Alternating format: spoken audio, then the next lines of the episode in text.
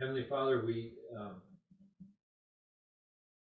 we take time out of our otherwise busy schedules, not because we don't have other things to do, but because there's really nothing else more important uh, than to take time to sit at your feet and, and to listen to what you say through your word. And I thank you for this privilege to do that this morning. And, and I, I just feel like more of a, a tour guide than, than the one with the answers. And, and, um, and that, I think that's the way it ought to be, Lord. And, and, and so, as Larry says all the time, we're here to learn together. We're here to grow together. And I pray that you would accomplish what you want through your word in our hearts this morning for your glory and your pleasure. We pray this in Jesus' name. Amen. All right. John 12, remember, uh, dividing, we're kind of dividing John up into two parts, kind of like Romans. Romans has two major sections. Uh, first was the, was the theology or the, the doctrine, if you will. Uh, that's chapters 1 through 11 in Romans, and then 12 through 16 was the application. How does it apply all this gospel that Paul's talking about, and then how to apply it starting in chapter 12? John is kind of similar in, the, in that there's two major sections. Uh, you know, I was going to say coincidentally, but actually Romans is 1 through 11. John is 1 through 12, okay? 1 through 12 is basically that that section of chapters is Jesus's public ministry. Okay, uh, and I said that in the opening, and, and, as I was going through preparing this notes, I discovered something interesting. Is of course I'm not the only one to notice that, and so scholars throughout um, time, uh, biblical scholars have called that first section in John the book of signs. That's kind of how it's popularly known. I didn't know that, but it's there in your notes. And, and so we're in chapter 12 and we're wrapping up chapter 12, right? Uh, remember that this chapter uh, started with um, Mary, um, the story of Mary anointing the feet of, of Jesus. Um, while we were at Praise Mill, um, we were, uh, Josh Boyce down there, Bice, Josh Bice, pastor was is preaching through Luke, and he he got to that section there where it talks about the Jesus' invitation to the Pharisee, home of the Pharisee, and that, that woman comes in and is weeping, remember, and she anoints his feet with, with perfume and, and so on. So we got back later and we were talking about it. And remember that when we were going through this in those notes, I actually referenced that because they're two different stories. They're two different women, different circumstances, although there are a lot of similarities between them there are enough differences to where it's clear it's not a parallel account, it's a different story.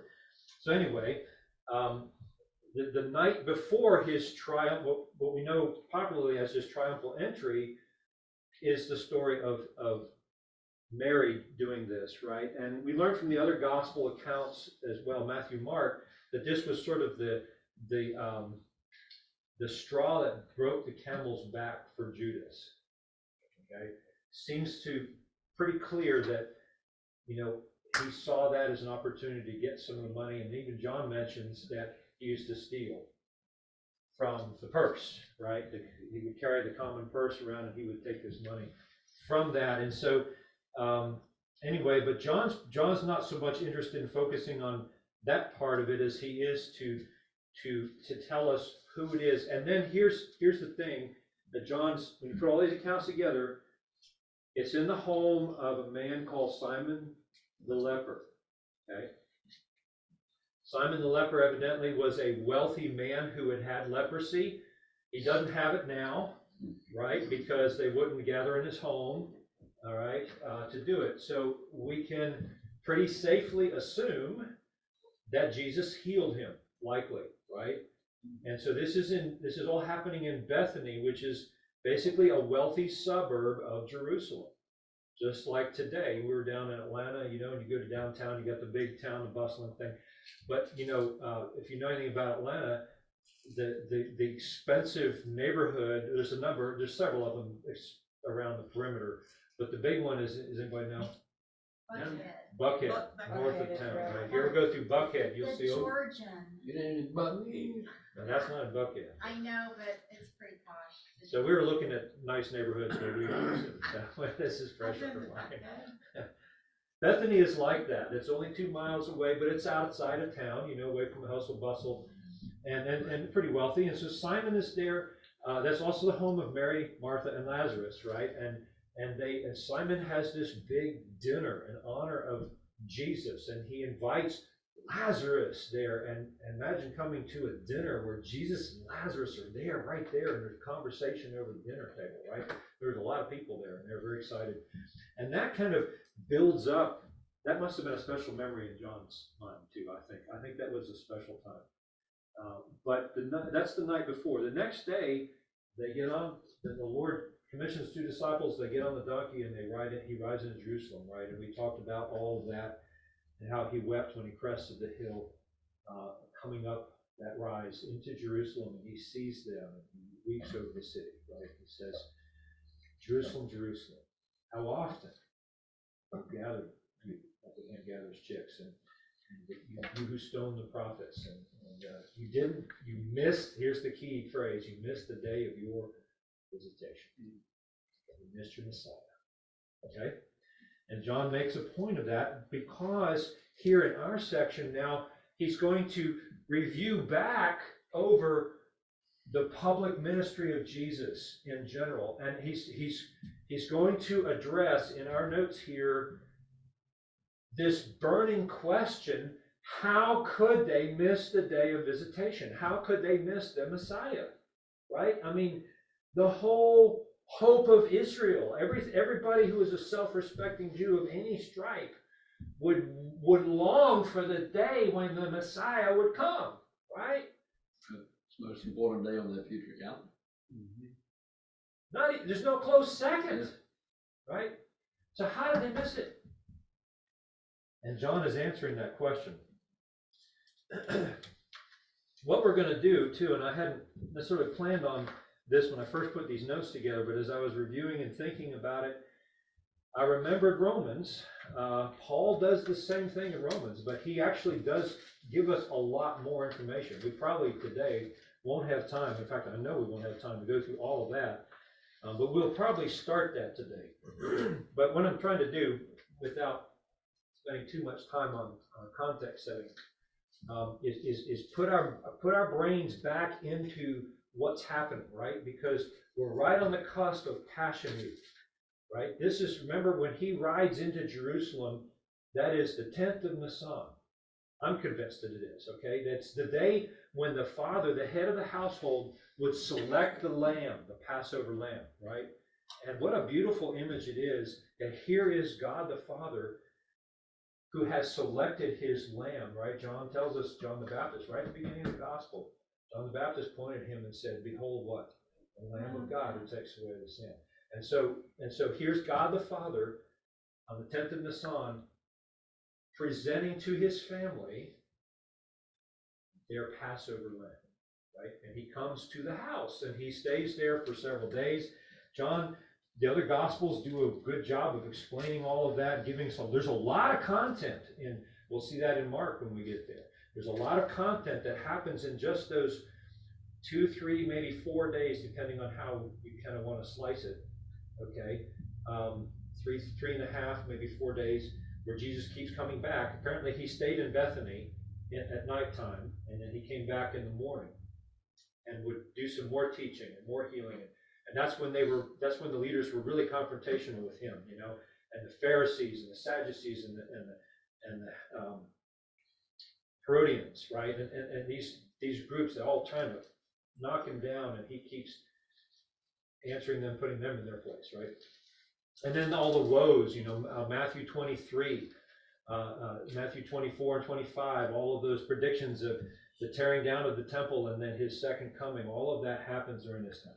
John doesn't cover any of that um, because that's already done. What he does do, though, is he gives us, and this is the last notes that we were on just before this, um, gives us uh, some insight into uh, generally what, what is being said there, right? So that would be verse twenty-four, for example. Truly, truly, I say to you, unless a grain of wheat falls into the earth and dies, uh, it remains alone, but if it dies, it bears much fruit, right? And he's the example of that, but that's also something, that's the way of the cross. That's, that's, that's a pattern for, for how God advances his kingdom through, of course, the work of the Lord, but also all of us as well. All of his followers follow that pattern, right? Where we lay down what we want so that God can use us to reach other people and bring a harvest in, okay? And, uh, and so that's where we've been. Uh, we're starting here with verse um, 37, okay? And um, what I was, what we went through last time on your notes there, Jesus was uh, God's Messiah, not what the Jews expected. Very important that we keep that in mind. Not even his disciples at this point really understood what he was doing, right? They're convinced he's the Messiah. They got that right. But they've all been told from the time they were a little bitty thing, growing up in synagogue and coming to the temple three times a year and, you know, for, for the major feasts, that the Messiah, when he comes, is going to be, he's going to bring the kingdom and it's going to last forever and he's going to, he's going to conquer the Romans and he's going to, to put Israel on top and he's going to usher in the golden age. And more importantly, he's going to establish, finally fulfill the covenants that God gave to their forefathers, right? So remember, Israel's never been in the full land, extent of land. If you go back and read the full extent of land that God promised to Abraham and his descendants, they've never had that. Only a small fraction of it. Okay, even under Solomon, at the greatest extent, it still is not even close. Okay, so they're, you know, Messiah's going to come. They're going to bring all. He's going to bring all that land. He's going to reverse the curse. All the nations are going to come bring their wealth into Jerusalem and, and all of this. That's what they are told. But here's this Messiah who's saying, I'm going to be lifted up, meaning I'm going to be crucified, right? That's a euphemism, fiction. And like, Here's a huh? okay. All right. So he wasn't, so we talked about that, that he's, he is, he is um, not the Messiah that the Jews were expecting. So, that's the next point on your, if you're watching your notes here, okay? Front page of your notes. The next major section there says John's Old Testament quotations. I'm, I'm just, I'm just trying to help you understand why I put all this together the way I did, okay? If he's not the Messiah that we were told to expect, then what kind of Messiah is he? Okay? What kind of deliverer is he? And, and, and is this, is, is God thwarted by the nation saying, no, we will not have this man to reign over us? His blood be on us and on our children, right? Is, is God's plan for the Messiah stopped at that point? That's a very important question because the Old Testament, God's word says he's going, when the Messiah comes, he's going to do all of this, right? He's going to fulfill the Abrahamic covenant and the Davidic covenant. I believe also the, the lesser known uh, priestly covenant that was given to Aaron's grandson. That's another topic. Not everybody agrees with that, and that's okay. Uh, but anyway, he's the point is that he's going to fulfill all those Old Testament scriptures, right? And that's all nice and glorious. So, well, what kind of Messiah is this? So that's why I put this section down here, and that's where we are. Is that when we, as we study the Gospels, right? We're in Mark uh, as well. Larry's leading us through Mark in the evenings, um, and as we read all four Gospels, they quote the Old Testament scriptures a lot, right? Especially Matthew. You can see that on your second page there, that little table summary of how many times the Gospels, all four of them, quote from the Old Testament. Okay, look how many times Matthew, that's 54. Right? Mark is 27, Luke comes in third place with 25, John is in last place with 14. Sum all that up, that's, that's over 100 quotations in the four Gospels uh, from the Old Testament scripture. So what? Well, I'll tell you why, so what? Because they've got to show that this has been God's plan all along. Okay? That Israel did not understand what to look for in the first coming of their Messiah, even though it was prophesied in many scriptures. Okay?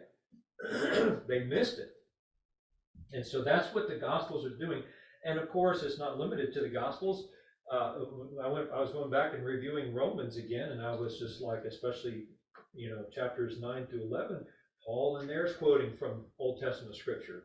Uh, throughout the New Testament, there's a lot of quotations back to the Old Testament. Why?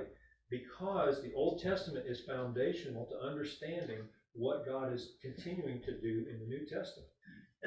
and just as I'll, I'll get off this rabbit trail in a minute, but you know it's interesting because so many churches today and many uh, uh, pastors, many sermons, they don't talk talk much, if at all, about the Old Testament. You know, it's there, oh, but it's kind of this mysterious book, and we don't really talk much about it. How are you going to understand the New Testament, which is a continuation of, and it's the structure built on the foundation laid in those scriptures that were given before the coming of the Lord, right? How are you going to, um, so maybe there's a point to be made here, but uh, especially, you know, I, I think we've kind of, at least in, in, in Christianity in this country, I don't want to paint with too broad a brush, but we've sort of lost our Jewish roots. We forget, because the church today is so thoroughly Gentile, I think we forget that we have these Jewish roots, you know, that the Lord made all these covenants and he hasn't forgotten them. And, and the, the the Messiah, his future timetable that we look, we talk about ourselves, you know, we're looking forward to the Lord coming back and everything. Well, so much of that is keyed in on the nation Israel. That's the trigger. When they, when they, when they finally realize who he is, and as a nation, call out to him in repentance and say, forgive us, right? That's what he'll return. Okay? And that's all in, in, in, in Isaiah 53. I love what John said that when we went, John MacArthur went through that series when he did preach on that. He was talking about it. It's a prayer that's recorded in the past that the nation is going to pray in the future when they look back to the cross. I love that. Okay, and he's right. Um, so anyway, that, that's more than I wanted to say. But these Old Testament quotations are important because we need to understand the thinking process that the disciples and later the apostles, as well as their associates, went through in resolving this conflict in their thinking. Well, if he wasn't the Messiah we were told to expect, then did God miss the boat, right? Or, or maybe, maybe Jesus got thwarted, or he was a victim of circumstance. He was overwhelmed in the garden when over 200, we haven't gotten to chapter 9, 18 yet, but when, when all of these soldiers and professional guards come and arrest him, maybe he was just overwhelmed by circumstances and he got swept up in a few people and the Sanhedrin hated him and the next thing you know he's on a cross and God's plan is thwarted. They have to answer that, right? Because anyone who sincerely believes Jesus is the Messiah would really be wondering about that. All right, any, I've been talking a lot here. Any thoughts about that? About why people don't talk about the Old Testament? I know it's because it's kind of, I've tried to read some of the Old Testament, and it's kind of bloody and gutty. You know, all these wars and people dying and, and, you know, I just don't wanna read about that. I don't wanna read about all these wars and, and people getting hacked up, and, you know, I just don't wanna hear about that. It's not pleasant. I wanna learn, I wanna know about Jesus, and that Jesus healed people, and that Jesus loves us. That's all I care about. I don't really care about all that war and blood and guts. There is more in Old Testament than the, I'm. Yeah, well, I guess I need to read the parts that don't include Read the that. Psalms. I mean, I'm, I'm not not trying to be Yeah. mean or anything, I'm just telling you how I feel. Sure. Yep, there are Anybody some, else have any thoughts on that? Go ahead. I wonder why, and Vic, um, ahead. and another thing about the Old Testament, I mean, I've tried to read it a couple times and I get into like all the laws and all the stuff, it's like, you know, and then the, like the dimensions of the ark, and the, like, okay, when they're, the Ark of the Covenant and how everything had to be, so, I mean, I know there was a reason why God put all those things in there. Then there's that Leviticus book. Yeah. That goes on and on about, you know, that Leviticus. Leviticus book, you know, if you, if your oxen does this, then such and such, and if this does this, then such and such, and this does this, and such and such, and this. And I know you get, you, I understand, Nora, you do, you get bogged down, and then you go, oh, time to read my Bible today, uh, it's gonna, I'm not gonna, it's not gonna have anything for me to go on the rest of the day. How about the book of Numbers? If you Oh think my Leviticus goodness, bad. the book of Numbers, yeah, that's right there with that book of Leviticus. Yeah. Can I say something on the other side? Please. Uh, I think if, if we all had a good understanding in our heads of the overall story of the Old Testament. I mean, several years ago, I did a, um, monologue as a sermon, um, um, about telling the story of the Old Testament from the very beginning right up to Malachi in chronological order. Oh. But it was, it was a, it was a, uh, it was an, un- the purpose of it was to help uh, the people get a good grasp of the story. What happened next in the major highlights of the Old Testament? And then what happened? And then what happened? And then what happened? And I think, and I did that also at another time, uh, with it using PowerPoint. Uh, but anyway, I, I think if we had a better grasp of the overall story of the Old Testament and how all these individual books fit in with the overall story, I think it would make a lot more sense Mhm. to us. I agree. It, it, it- isn't organized by chronology. No. Yeah, and that can be quite confusing if you don't know how or why it's organized. the way it But you can buy a, a Bible in chronological order at the Okay. bookstore. Oh, okay. That's cool. That's cool. Uh, by the way, the, the gospel accounts largely are chrono- chronological, but as we discovered when we talked about that, um, uh, story of, of Mary anointing the feet of Jesus, Matthew and Mark, if you're not paying careful attention, it seems like it's out of chronology with John, but John is the one that puts it in chrono- chronological order. Matthew and Mark use it a little bit later, reflecting back to an event that happened past. So the Gospels sometimes do that too, a little bit, but not exactly in chronological order all the time. But it, it very much helps, uh, and I think in our, maybe uh, because of the way our education system works, you know, we're taught history that way. We're taught history in a very chronological fashion. I'm not sure that, that, that they, um, the Eastern mind, that they would have learned their history that way. And maybe that's part of why it's the way it is. Ezra, I learned this recently. Ezra Ezra's the one that organized, apparently, was one of the major ones that you, we would call today an editor, if you will, that pulls together the organization of the canon we understand it now. Okay, and that's post Babylon, uh, uh, the, the exiles of Babylon, Right. right? That's after that, and they're building Jerusalem and the second Soon temple. after that, yeah. Yep. So, anyway, boy, there's a, that, we could go down that trail a long way. But, but the point is, the point is that, uh, that it's important to establish the fact that Jesus was not, and John particularly, when, I like I say, when we get into chapter eighteen particularly, Jesus is gonna real, uh, John is gonna really show, I seem to make a real point of the fact that Jesus is in control. He's not a victim of circumstances. Yes, he is the Messiah. And no, he wasn't overwhelmed by this great force of combined force of Roman and uh, soldiers and Jewish temple guards going to arrest him, which was at least 200, possibly more. three or four hundred people that came to arrest him. John really makes a point of stressing that. Why? Because of this problem. right? So we're seeing John here in this, in this text, uh, help us. He takes time, he sort of pauses his, his, um, gospel at this point to address this issue. And that's really where we are, okay? Uh, in terms of, of what John is doing. And you can see that in verse thirty-seven, particularly where he says, though he had done so many signs before them, they did not believe in him, right?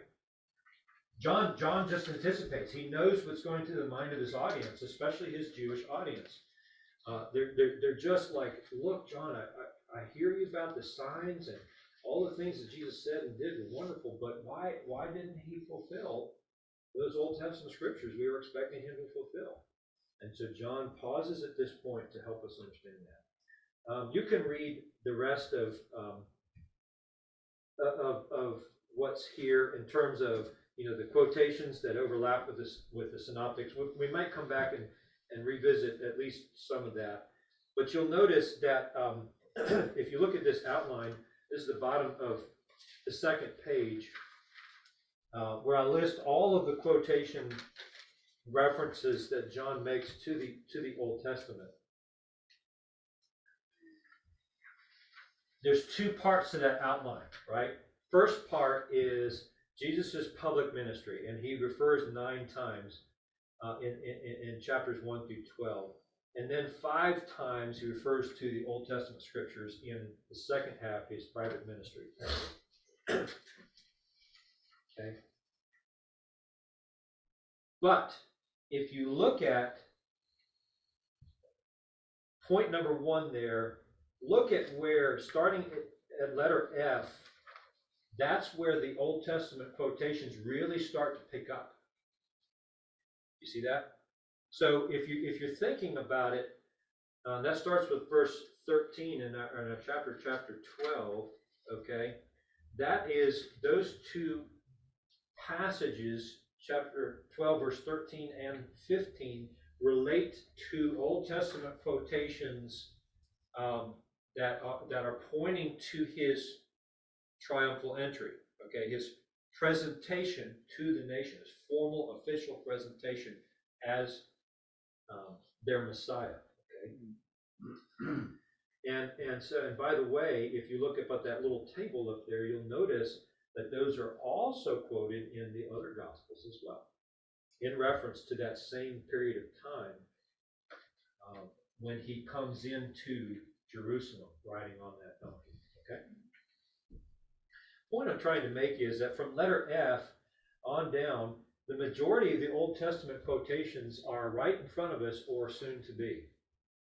It seems to be that as John is writing his gospel, he's had a few Old Testament quotations, but now it's becoming real as we turn the corner from his private ministry and the nation, or his public ministry, and the nation has rejected him. It's now ever increasingly more important that he begin to really show us from the scriptures that this is God's plan all along. That this is not just a last minute kind of, uh, oh, oh, man, they rejected the Messiah. What do I do now? Right?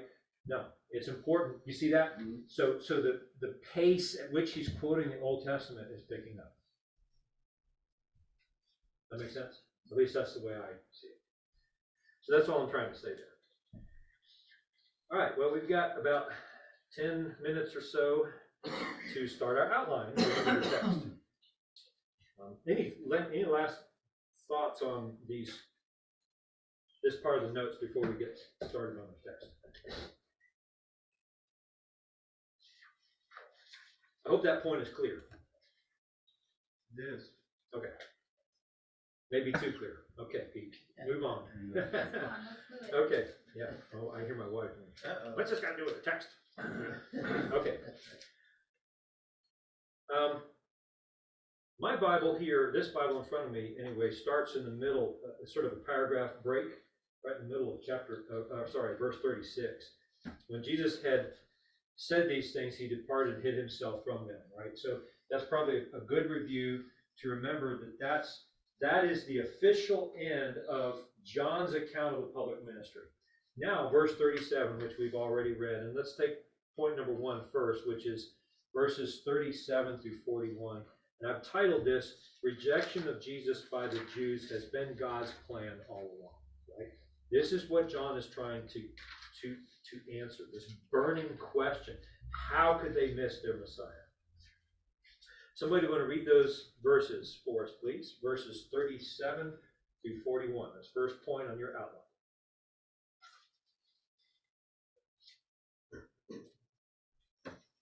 Even after Jesus had done all these miraculous signs in their presence, they still would not believe in him.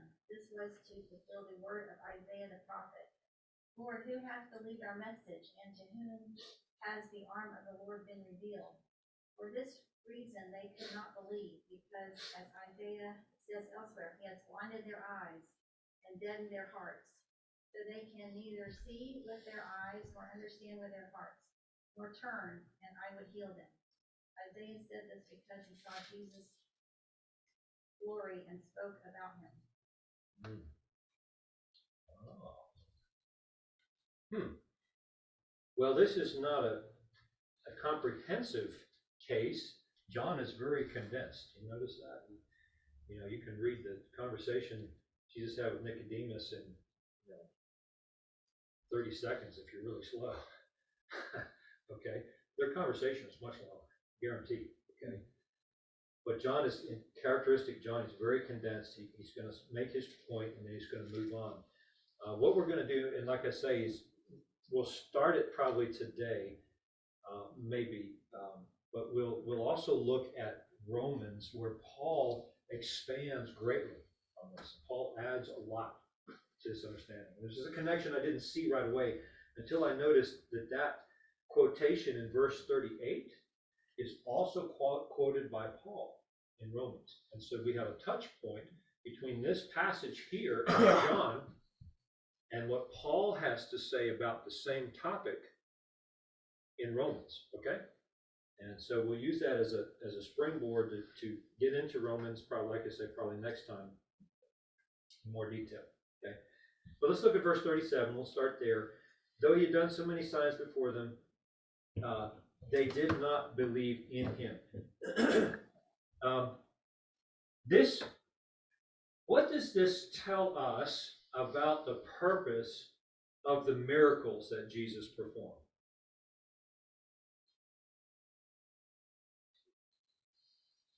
And it's supposed to be a sign to the Jews, That's right. and they didn't get it. A sign of what? That he is the Messiah, That the he's the chosen Messiah. one. That was his credentials, his credentials. Yeah. Um, I'm what they call a cessationist. Imagine everybody. What's that? What's everybody here? I'm just- I don't know what that is. I'll be Good- honest. No, good for you. We heard that on the, on the trip, but that's okay. And and I'm glad you asked that because I was about to tell you anyway, even if you didn't know. Um, uh, I believe that these miraculous signs that Jesus and the apostles and their associates and even some of the early church folks performed, like gifts of healing, tongues, um, prophecies that are like direct words from the Holy Spirit, yeah, okay? That that was part of the early stages of formation in the church. And when the apostles, even before they died out, that was already fading out. That's a whole other uh, topic altogether. But this is one of the verses that give us a pretty strong clue as to why God in- introduced this huge, just tidal wave of, of miracles that Jesus particularly, and then his followers shortly after were doing in that area. You know, um, miracles in the Old Testament are pretty rare. They happen, but they're pretty rare. What about the donkey talking? I- That's what I say. I didn't say it didn't happen. I'm just saying that. And by the way, let's define what a miracle is too, right? That's important. Always define your terms. Uh, Dad's done a good job of this. I won't belabor the point, but you know, when he get, I think he's used illustration of you go out and you see a sunset. and Isn't that a miracle, right? Well, a sunset's not a miracle. A sunset is beautiful and it, it, it displays the glory of God and the creativity of God, but it's not. It's a miracle is a violation of the laws of physics. Okay? You can't explain it any other way than to say there is somebody here doing something that has authority over physics. Okay? Raising the dead is authority over physics. Okay? Uh, walking on the water, a liquid water, not frozen, right? But liquid water is authority over physics. Okay? Healing somebody instantly of leprosy or regrowing limbs, uh, opening the eyes of the blind, uh, right then on command, and not that they're kind of blurry and have to go to the eye doctor for the next year to, you know, finish up therapy or something, right? But to finish it right there, and it's completely, um, it's completely uh, healed, and you don't have to come back for seconds the next day. Um, that is a miracle. Okay, that's what we mean, and that's what John John uses the word signs here uh, to indicate this purpose, right? He doesn't say miracles. He done so many miracles. He did signs so that they would believe, right? But John is presenting this conundrum. He's like, look. And notice he doesn't say, you know, though he had done so many signs and preached so many great messages. Okay? I mean, the message of the gospel that Jesus was giving was was clear and it was it was precise, and we're looking at that too. It's the same message that John the Baptist had given, which is repent, right? The kingdom of heaven is, is at hand. Prepare the way of the Lord in your heart. Get ready for him. Okay? um, but John doesn't ref- reference any of the great sermons that Jesus gave. He just simply focuses in on the signs. And he says, the nation should have known this was their Messiah based on the avalanche of miracles that came, right? Which tells us that the purpose, God's purpose of unleashing the Holy Spirit's power in such a profound and obvious way was to point to Jesus as the Messiah. That's the whole point. And after he's been affirmed and confirmed, and then the apostles also in the doctrine they were teaching and the establishment of the church, and the fact that the gift of tongues primarily was a sign not to the Gentiles that they were being filled with the Holy Spirit, but if you remember your story in Acts 8, I think it is, right? With Peter, he has that vision of the sheet coming down, and he says, Go to Cornelius' house, and Cornelius and his whole family, or the people that are gathered there, start speaking in tongues. What is that? That's a confirmation to Peter and the others who are with him, the Jews, that God is also pouring the Holy Spirit out on Gentiles in the same uncircumcised Gentiles on the same way that he's doing it on Jews and Samaritans who are half Jews. Right? Mm-hmm. That there is no barriers in God's church anymore. That he's opening the doors of salvation to the Gentiles as well. That's the purpose of that sign. That's what it was for. What the miracles? Mhm. Oh, because he healed the Gentiles too. It's, it's for the Jews. If you want a proof text of that, First Corinthians chapter one, Paul says, Jews demand miraculous signs. Greeks look for wisdom, but we preach Christ crucified, stumbling block to Jews and foolishness to Gentiles. But Christ, the power of God and the wisdom of God, right? So Paul is laying out, he's saying, look, the Jews, the Jews were expecting when Messiah would come, there'd be all these miracles, right? Well, that's what they got. Well, Why, why didn't they figure it out then? Good question. I'm glad you asked.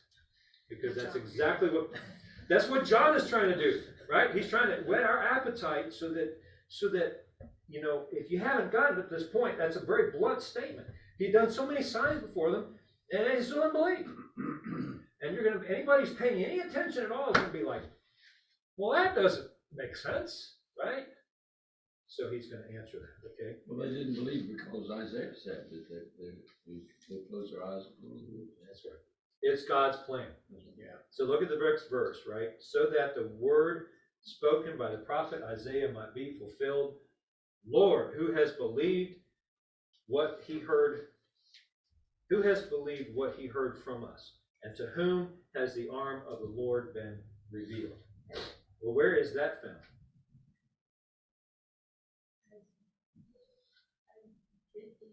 It's on your notes. Right there, okay? says Isaiah fifty-two. Yeah, Isaiah fifty-three, okay. Um, anybody in here ever heard of Isaiah fifty-three? Yeah. Sometimes known as the fifth gospel, right? Actually, unfortunately, when, when the chapters and verses were put into our Bible, I, I think they made a mistake at that. That's not inspired, by the way. So we can call that into question. But let's flip back there real quick, and let's just take a, we won't go through this whole thing, obviously. But I want to show you, it really should start with, with verse, um, with verse thirteen of fifty-two, that's where fifty-three ought to really go. Behold, my servant will act wisely. He shall be high and lifted up, and shall be, oh, there's that term, lifted up. And shall be exalted. He was lifted up, all right, right, but not in the way they thought.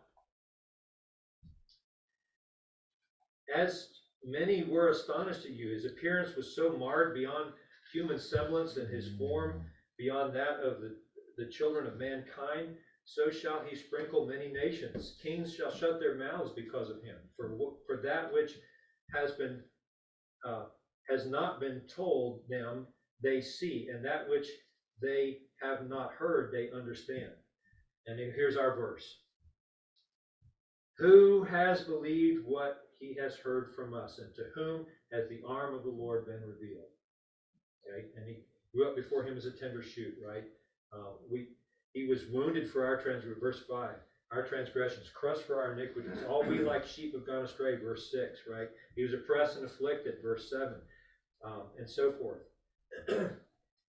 Very familiar passage, right? We, we've been through that a number of times. A lot of times too, when, when, when the Old Testament, or sorry, when, when, uh, the New Testament quotes Old Testament, what they're doing is they are, they are, um, they won't quote the whole thing. They'll quote like part of it. Okay, so for example, when Jesus is on the cross and he says, my God, my God, why have you forsaken me? That's the first opening lines of Psalm 22. What he's doing is he's using a handle. Anybody who knows that psalm will hear that, oh, and they'll go back and read the whole psalm. You're supposed to read the whole psalm. What Jesus is doing is effectively quoting that whole psalm, you know, the reference just through those couple of lines. And that's what, what John is doing here. And, and we know that because of verse, verse 41, where he says, Isaiah said these things when he saw his glory and spoke of him. All right. Um, well, well, who is he talking about? He's talking about all of that whole section of John, or sorry, of Isaiah 53, of this servant of Jehovah who is wounded for our transgressions, right? And and and all we like sheep have gone astray, but the Lord has laid on him the iniquity of us all, right? And, and, and it's, it's all pointing to him. Even though John doesn't quote the whole chapter there, his, his intention is to recall all of that to your mind. So let me finish at this point and we'll pick up here next time. The point of all of this is that this is God's plan all along. And that's what John is saying in verse 38. So that the word spoken by the Isaiah, by prophet Isaiah might be fulfilled. And he, he quotes from there, and then he quotes in verse 40 as well from another place in, in Isaiah. Right? So the point is, it is God's plan all along. What we'll do next time is we will um, we'll look at that second quotation, and then we'll look at what Paul says about this in Romans and explore that a little bit more. Okay or I should say review that, because if you were here for our time in Romans, we spent a lot more time with that, but, uh, there's way more to say there than I have time right now. Uh, Any thoughts as we close? I think as well as I'm really looking forward to seeing Jesus, Dad was really looking forward to sitting down with Isaiah. Hmm, Yeah, how about that? Dad did a lot of referencing to the book of Isaiah. Ah, wonderful. Yeah. And Dad was always thankful that God um, opened the doors of salvation to the Gentiles. Amen, that's right, that's right, yeah. too. He said, that's us, that's us. Yeah. I was thinking about that as, as I was reviewing Romans and, and putting down some notes for, for us to go through. That's right.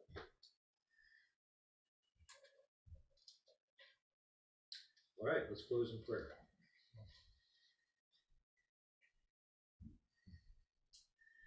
Heavenly Father, we thank you that this gospel of the kingdom, this covenant of eternal life, because of your redemptive work in the lives of your people, we thank you that this is not limited to those who are ethnic Israel. We thank you that it is open to all ethnicities, even as you told Abraham, by your seed singular, all the nations will be blessed.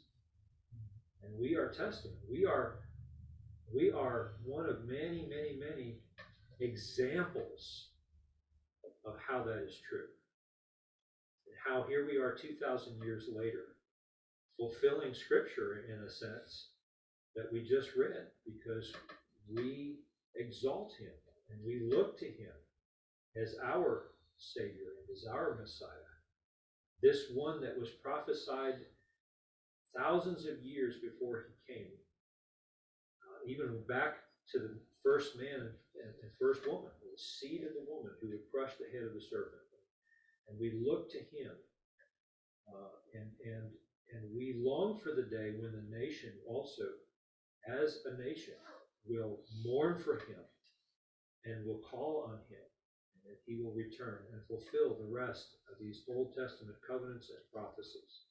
In the meantime, help us, as as Eric rightly said, to be students of the scriptures, to learn the grand scope of what what is here, and to learn to appreciate our Old Testament, to learn to appreciate the roots of our faith in the covenants uh, that were given long ago, and in the stories and the prophecies and the histories that are there, which on the surface don't make a lot of sense to us, but have direct impact on not only our present time, but especially our future. And so I pray you would open your word to us. Thank you for this time. Apply it, bring it to down to where we live today. Transform us to be more like Amen. your son, in whose name we pray.